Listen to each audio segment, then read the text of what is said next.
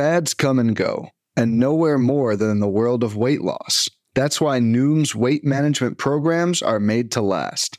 Noom uses science and personalization to help you manage your weight for the long term. Their psychology based approach helps you build better habits and behaviors that are easier to maintain. The best part? You decide how Noom fits into your life, not the other way around. Sign up for your trial today at Noom.com. That's N O O M.com to sign up for your trial today. What is happening? Welcome to another edition of the Talking Pitching Podcast. I'm your host, Nick Pollack, and today I am very honored because Josiah Gray of the Los Angeles Dodgers is here to nerd out about pitching. Josiah, thank you so much for being here. Yeah, thank you, Nick. Thank you guys for having me on. You know, I'm excited, always excited to talk pitching, uh, you know, and hear other people's perspectives and, you know, just go back and forth. So I'm really excited. The, the idea that you just suggested that you want to hear my perspective is already incredibly touching uh, to start this off. But uh, but yeah, I, I'm I want to kind of talk about like the beginning, um, where you started a bit, and then go into the majors, and then kind of hear about where you are now. So um, you're a New Yorker, even though they might say it's upstate. It's, I'm not going to say that. New Rochelle High and all. Uh, so does that mean that you grew up as a Yankee fan? Yeah, grew up a diehard Yankee fan. Uh, take the so train right in. Yeah. I mean, I mean, I always say I wanted to be happy in life, and uh, so I became a Yankee fan growing up in Brooklyn. Glad to hear it. Um, and you you went from New Rochelle High to Syracuse, where you actually were a, a shortstop and a pitcher. Um, mm-hmm. But eventually, I believe your junior year, you switched over to being a pitcher. What made you make the swap? Uh, it was basically my sophomore year summer uh, out in the Cape Cod League. Started throwing a, uh, a lot harder, um, and kind of you know my draft draft prospects became a lot bigger on the mound because we always have like a scout day out there in the fall at Le Moyne. But yeah, my coach was like, "Hey, you're a good shortstop, but we think you're valuable for us and yourself on the mound. So." Mm-hmm we want you to transition into being a starting pitcher. And it kind of was uh, that was the transition from that summer on. Right. And when you say you're throwing harder, like, did you do anything differently? Were you just kind of uh, filling out a bit? Yeah, I think I was one of those guys that just had to fill out. You know, go go to college and you know trust the strength and conditioning people, and you know start eating more and uh, just being really engrossed in the game. And I think that really benefited me. And I went from you know topping at 88 in high school to 94 my freshman year summer to 97 my sophomore year summer. Man, so yeah. Oh my god. Yeah, it was it was a really crazy but uh pretty much a steady progression. So so it was it one of those things? I mean, look, I'm you're talking to a guy who topped out I think on my best day was 83 84 and I'm 6 or 4 and lanky, okay? So I'm just envisioning like you saying you're topped out at 88 in high school. There was a moment between the 88 and 94 where you didn't know if you were throwing 90 quite yet right? Because that's really the number that you hear. Is like, oh, I just want to hit 90. I just want to get there.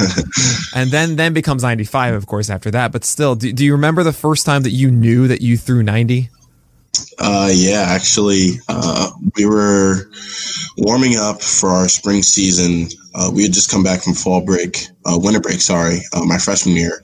And I was still uh, like a relief pitcher, kind of, but I was playing shortstop, playing third, whatever. Mm-hmm. And you know, we have the velo charts for every pitcher. And I remember one of my pitches was 91. Ooh. And I was like, I was like, is that a misread? And they were like, could have been, maybe it wasn't. Uh, and then, yeah, I was just like, all right, well, maybe I have 91 in there. Didn't hit it at a hole again. and then that summer was when I hit 94. And that was like on a confirmed, like, stalker radar gun. And, and that kind of, uh, like, rewrote my career. Yeah, that that's such an exciting moment, man. And did you like feel it? Did you like when it came out? Were you just like, oh, okay, I've unlocked something new here? Yeah, definitely. My freshman year summer, uh, my first outing, I went out there and hitters just weren't touching me, and I was like, I just feel really, really good. And I remember uh, my head coach at the time for our summer ball team. He was like, "Damn, that was a really good outing." He was like, "How how hard did you throw at school?" I was like, 85, 88. He's like, okay, well, I don't think that was 85, 88, but we didn't have anything to um, tell us how hard we were throwing into the All Star game, and that was probably a month later. And then I knew I was like, damn, you're sitting. I think it was sitting like 91, 94. It was like, geez, like where the hell did that come from? And and that was just uh that was just one of the steps of like the progression and everything. Yeah, of course. I mean, what a moment! That's such a yeah. it just changes everything instantly. Yeah, uh, and that must be incredibly exciting. Uh, so. So have you gotten the itch to go back to being shortstop again and maybe like stepping to the box a bit? Uh, always. Uh, that's one of the things I'm always going to want to continue to do and try and mess around with. Like this past off season, I swung the bat a little bit because, you know, my friends from home, some of them are still in college. So we still work out and throw together. So when they'd go hit, I'd hop in the cage, take a few hacks. Um, and I try to stay as active with taking ground balls and that kind of stuff as well, just to keep my feet moving. Uh, so I, I, still miss it, but you know, it, it's hard as hell at this level. So I'm glad I'm not doing it at this level. Hey, maybe you know, maybe you're the next Zack Greinke, and we'd all love that.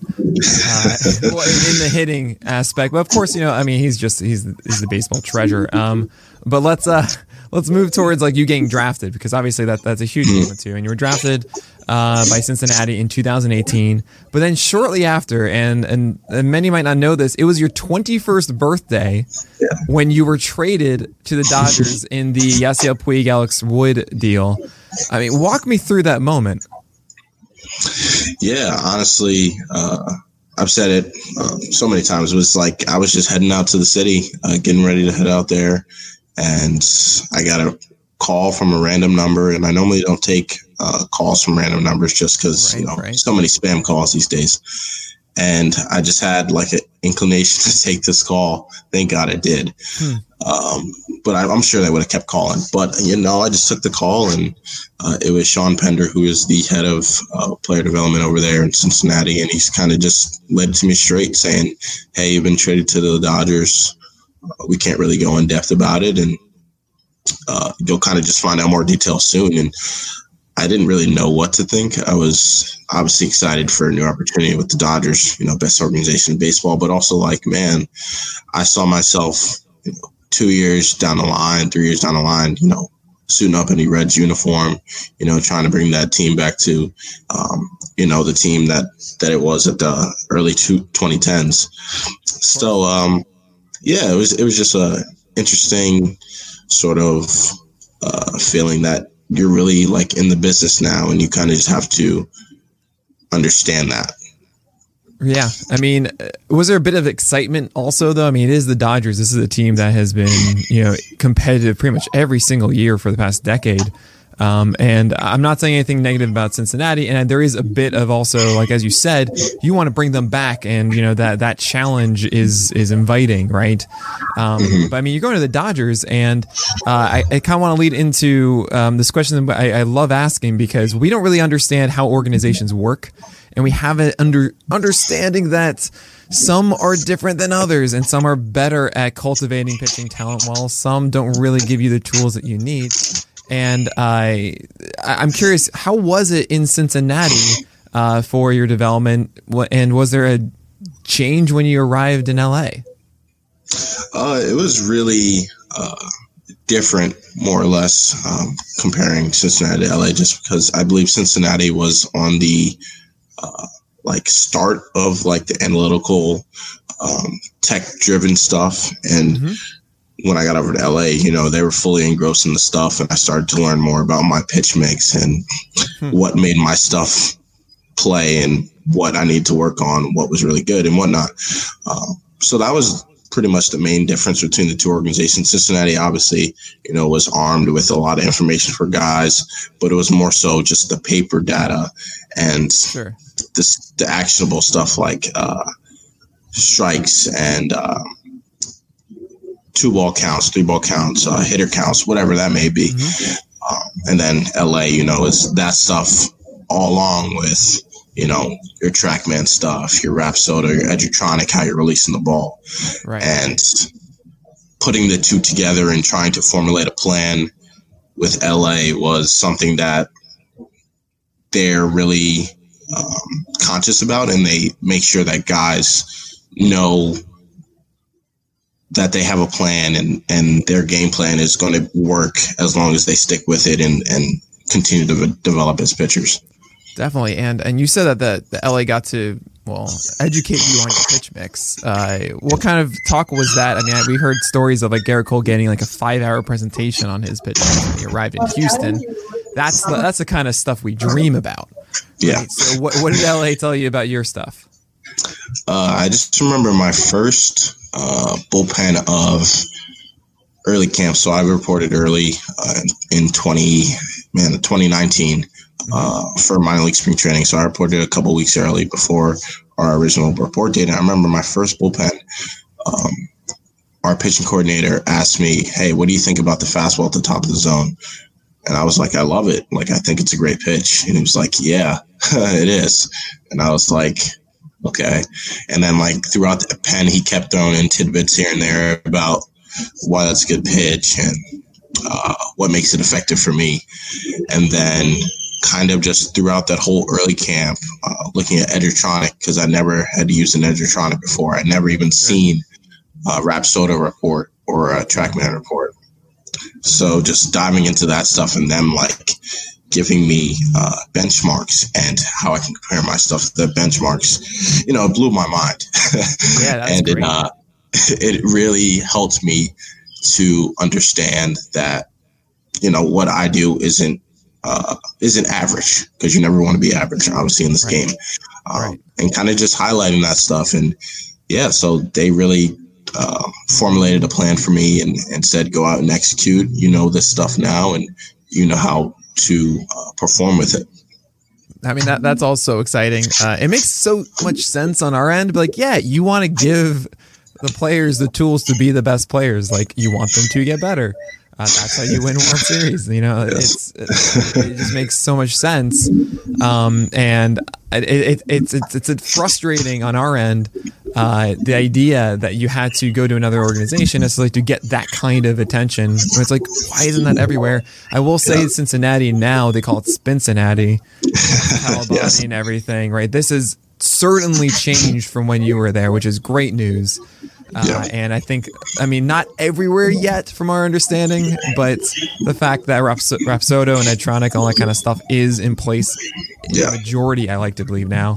It's very exciting Yeah. for from someone that wants every pitcher to be dope. It's exactly yeah, it's uh, it's exciting times over there. You know, I still have a few buddies that I played rookie ball, still uh, rookie ball with, still in the organization, and they tell me, you know, it's uh, it's a changed organization. You know, guys are excited to go to work every day and excited to get better and know that they're on a path to um, excel, whether it's in that organization or a different organization.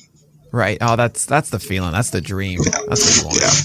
Yeah. Um, so I, so okay, so let- let's talk about that repertoire a bit. I mean, you saying high fastballs. I'm like, yes. I mean, I, I, I don't know if you know this. I have uh, I call the Blue, uh, the Blake Snell blueprint about good four seamers up and uh, breaking balls down. It's not for everybody, but those with you know fastball like yours, that's exactly the kind of approach that we see continued success with. And I want you to go into like the development of your secondary stuff and what you're feeling really Yeah. good with right now. Yeah, I'm feeling great with everything. Uh, you know, I think my curveball's taken uh, leaps ahead from pretty much every time I'm with, you know, the club, uh, whether it be spring training or alternate site or whatever we had last year. Um, you know, I just think they've been patient, but also, you know, telling me to use the data and continue to refine your stuff. And there was a point in time at the alternate site last year where you know I got on a certain like program uh, to try and enhance my curveball, and you know over time it just continued to get better, and I continued to get more vertical movement and horizontal movement, and uh, those those simple things, and then and then with my slider as well, you know it's been my uh, go-to pitch. Uh, That's not my fastball, and they say continue to throw that. You know, it's a great pitch. It's not going to be that sweeper slider. It's not going to be a TrackMan or Rapsodo beauty. But if it's playing for you and it's getting swing and misses and, and off the barrels, then hey man, continue to throw it. And uh, lastly, on the changeup, you know that's taking leaps ahead. You know, I've had to tinker with grips. You know, at the start of quarantine, I was on one grip. Uh, and then I tried a, a split uh, for a little bit. That didn't work out.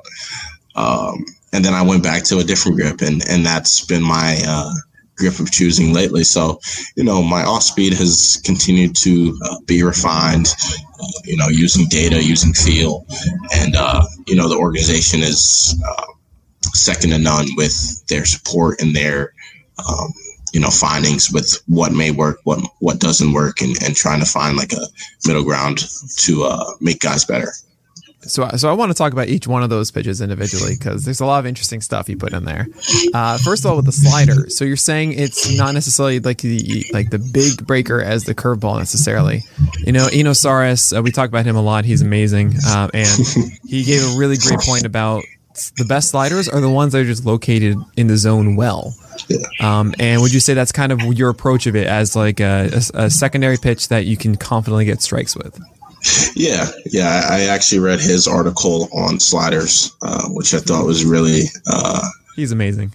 Yeah, it was it was awesome to read that. Just him going into depth about that. But yeah, uh, good slider is something you can locate, uh, you know, down in the zone, whether you're lefty or righty, and whether you have a sweeping slider like.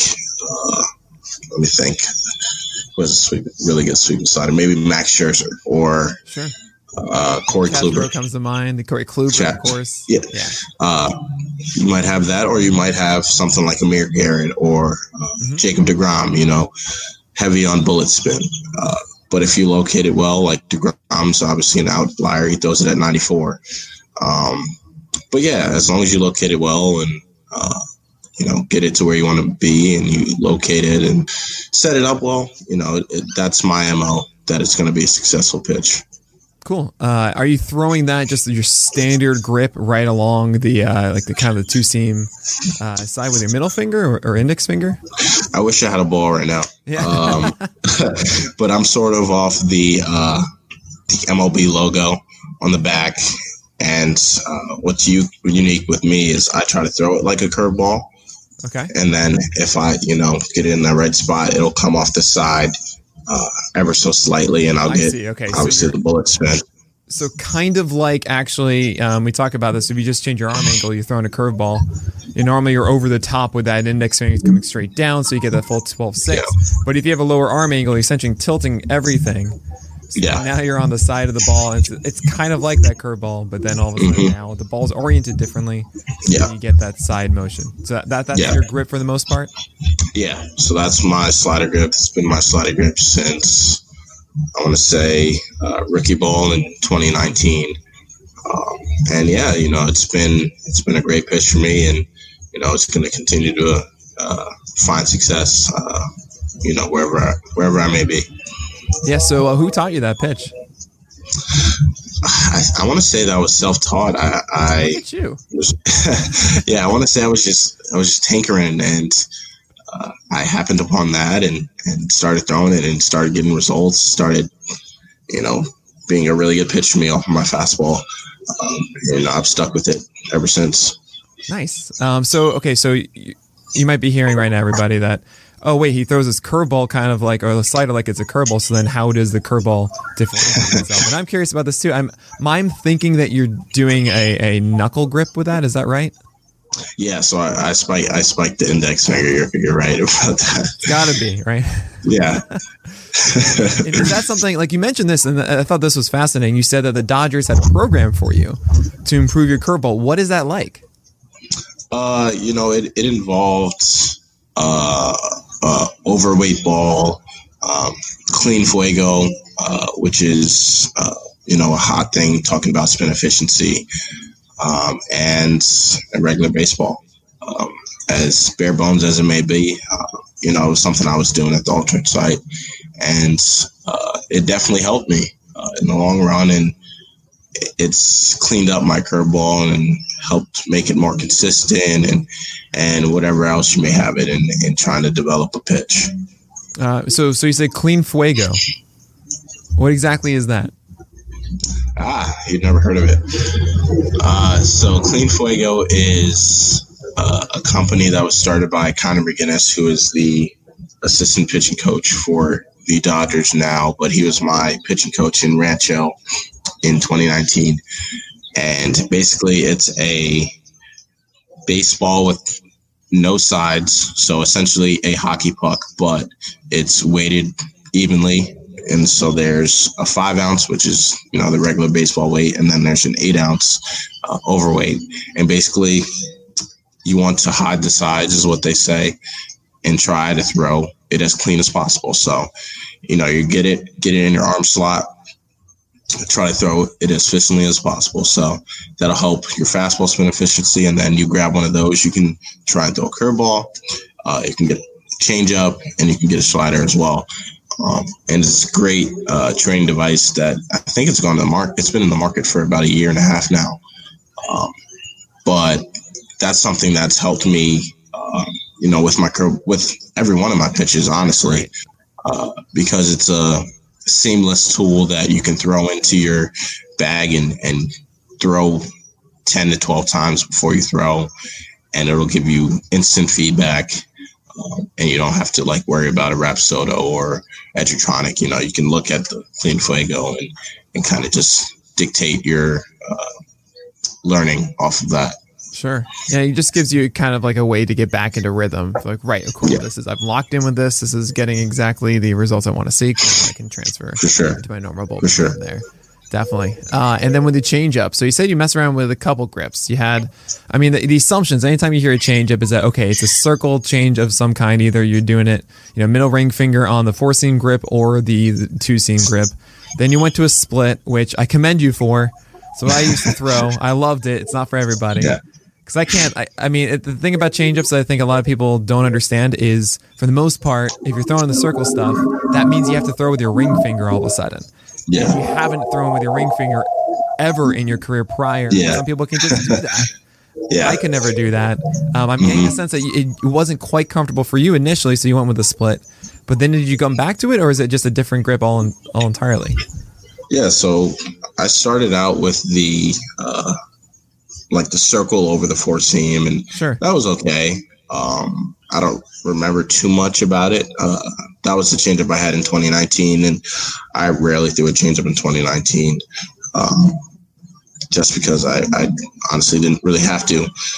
Um, and then 2020, you know, with the pandemic starting and everything, uh, I was just continuously getting working. I was like, you know what, I'm gonna try a split and it was okay for time. Like I got a few swing and misses in summer camp on it, and other times, you know, I was spiking in the ground. So I was like, okay, like even if I'm going back to my regular grip, I wasn't spiking in the ground like 40 feet in front of the plate. I was getting it there. It might be arm side uh, high, arm side low, but you know, it's it's getting there, and I don't I don't look like an idiot out there on the mountain trying to throw this pitch. so Positive. yeah, so I, I axed that. Um, and then I came back to the grip I have now, which is essentially like a two seam change up grip. Um, so, so it, it helps me kill um, some vertical spin. Yep, right there. Helps me kill some verticals, um, vertical movement. Sorry, and and obviously get more horizontal movement on it. And it's been the the change up I've gone with since uh, you know the middle of the alternate side till now, and you know it's been a great pitch for me, and I'm really excited for the future on that because I think a changeup is a pitch that only gets better over time, Mhm. and it's one of those pitches as well that you know every pitcher wants a good changeup. Like Oh yeah. every like you know because it's so hard to attain a really good changeup, but like every pitcher wants it. So I'm really excited for the future of that pitch and start throwing it more and you know getting swing and misses and getting guys off the fastball and and whatever else. Definitely. I mean, yeah, it's uh, it, it's very much the holy grail of many many pitchers. I mean, we've been, Yeah. waiting about I'd say six years, seven years for both Glasnow and Archer to get a changeup.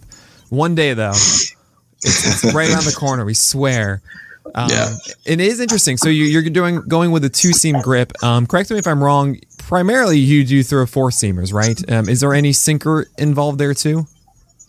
No, no. So I'm I'm primarily uh, Right. four seamers, and uh, the changeup is a little different. But you know, if I'm setting it up well and guys are preparing for fastball to be a completely different look, and uh, Right. get them right off of that pitch.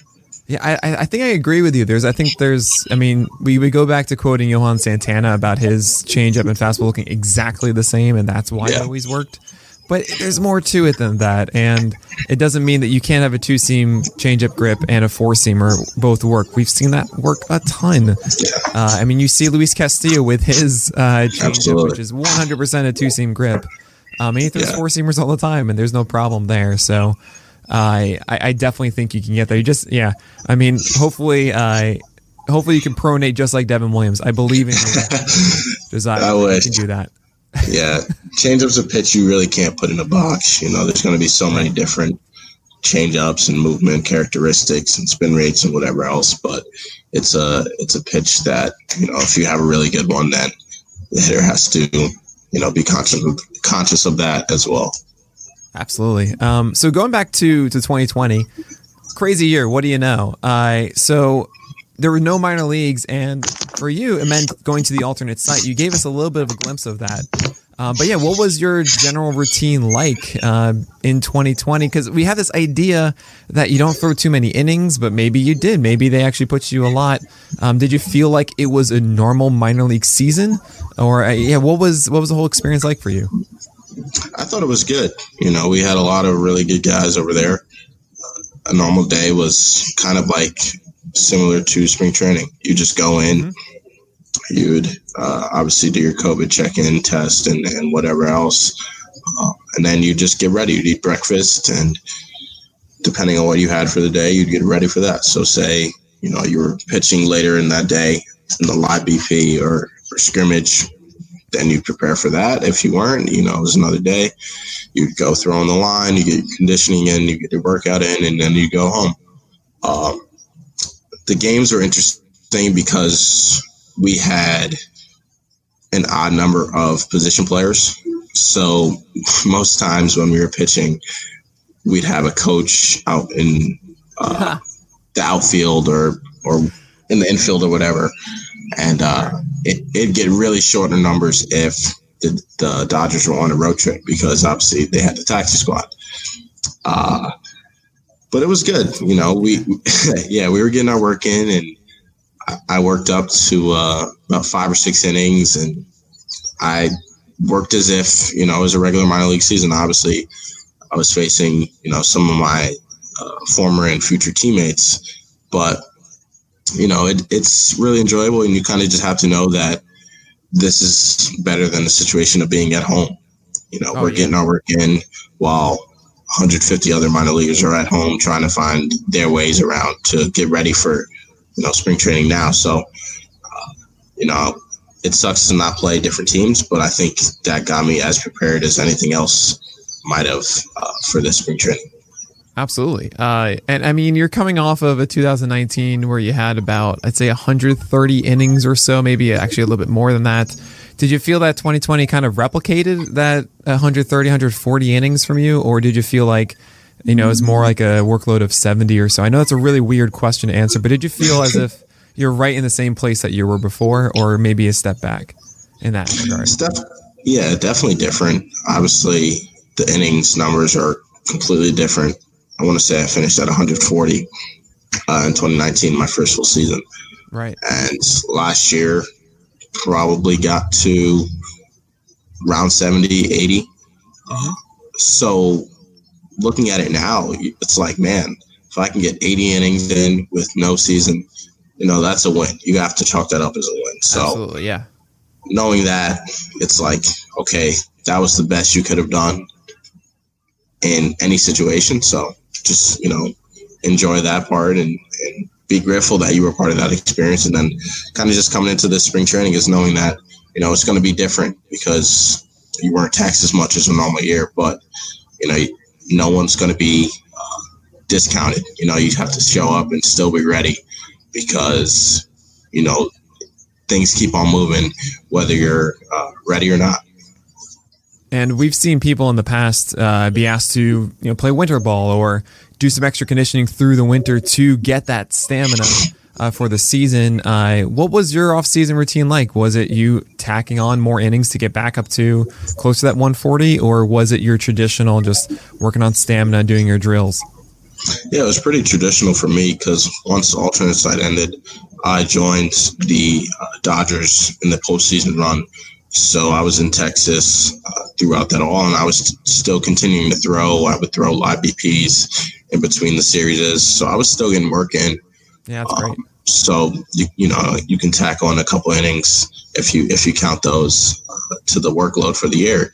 So uh, it was a shorter off season. You know, we finished around November first or whatever it was, and then I just you know just took my little time off and got right back into things, knowing that you know, I have to be have to be prepared for this spring training as unknown as it was at the time. You know, I'd have to be ready uh, middle of February and, and kind of just hit the ground running whenever we found out more information.